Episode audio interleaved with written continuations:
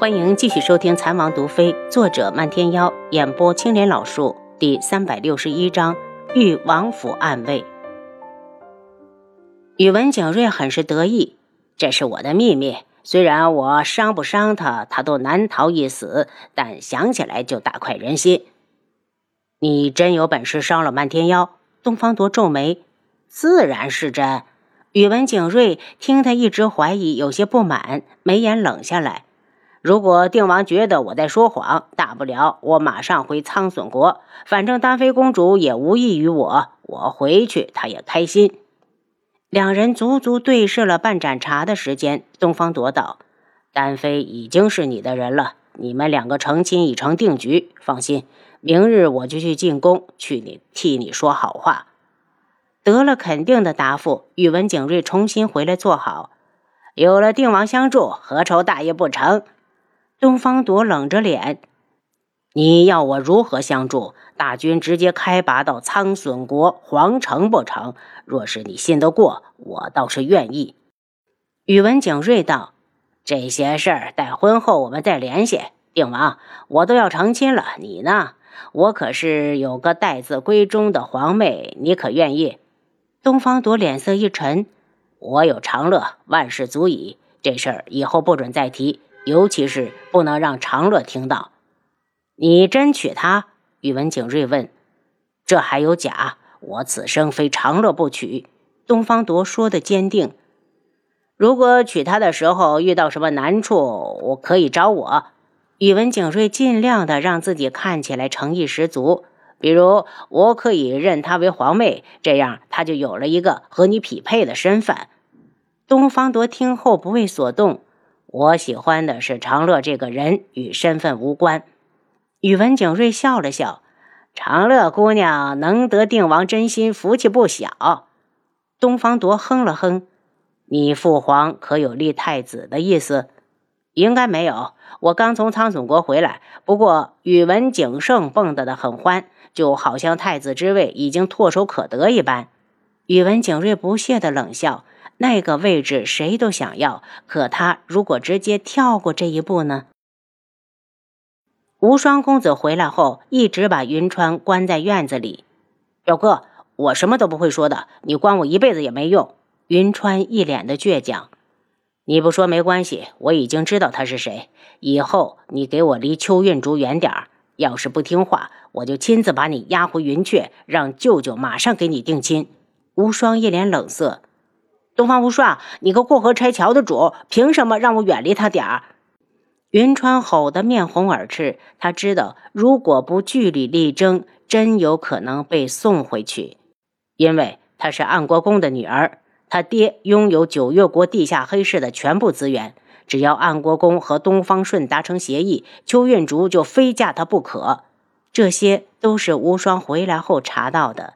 他当初也曾在天穹附近开了家黑市，后来被轩辕志一把火给烧了。和安国公一比，他只是小打小闹，根本上不了台面。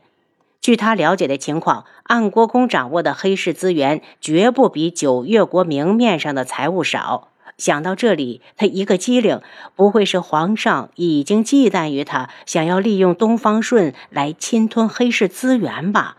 据说。安国公只有一个女儿，娶到她就等于继承了整个黑市。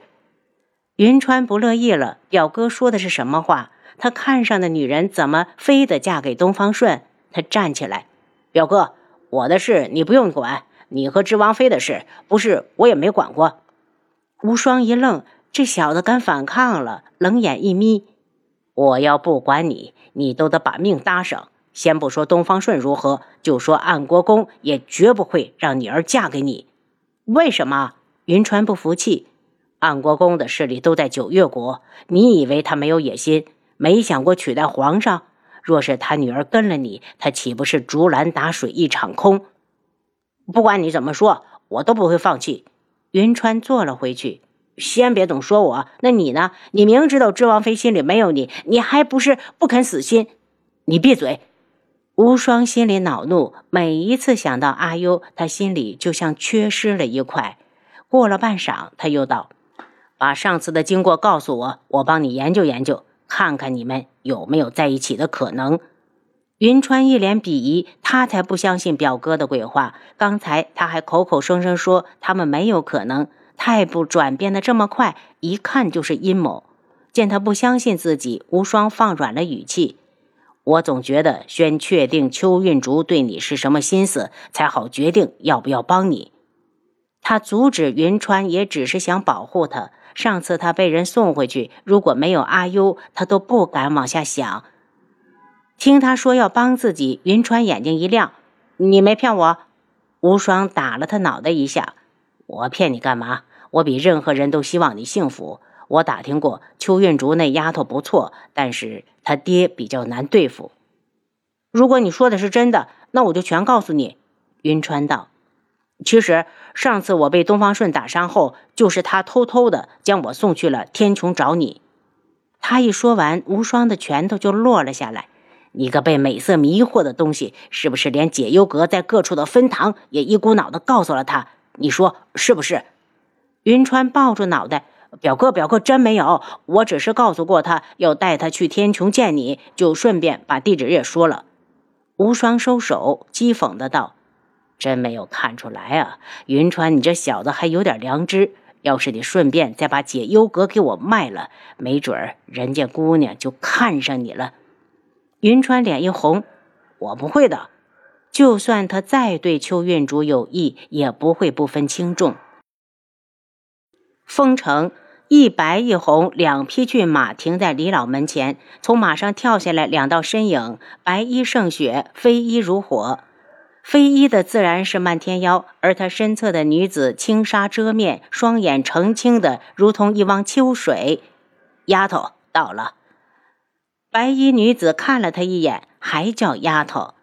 漫天妖咧了下嘴，那叫幽丫头，漫天幽。楚清瑶无语，这名字听起来怪怪的。可漫天妖执意把他的名字改成这样，他也就随了他。两人进了院后，就好看到了李老在院子里摆弄药草。楚清瑶快步走过去，揭下面纱：“李老，我来晚了。你是指王妃。”你还活着？李老有些激动，手一抖，打翻了药筐。李老，是我。楚清瑶扶住他，让他坐在木墩上。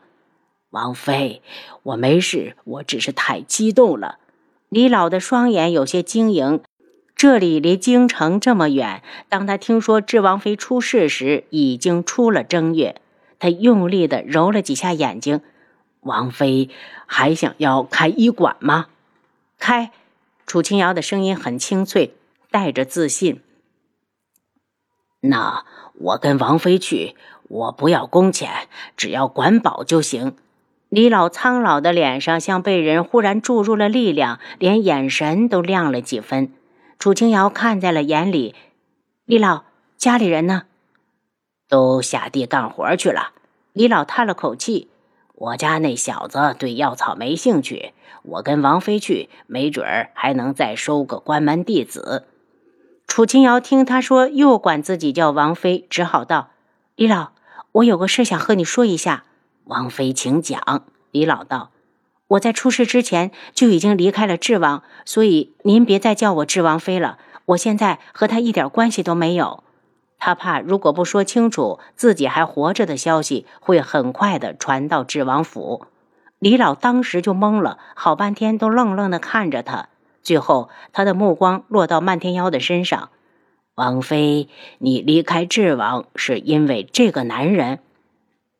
你胡说八道什么？丫头不是那种人。”漫天妖虽然希望楚清瑶因为自己才离开的轩辕志，可他并不想败坏他的名声。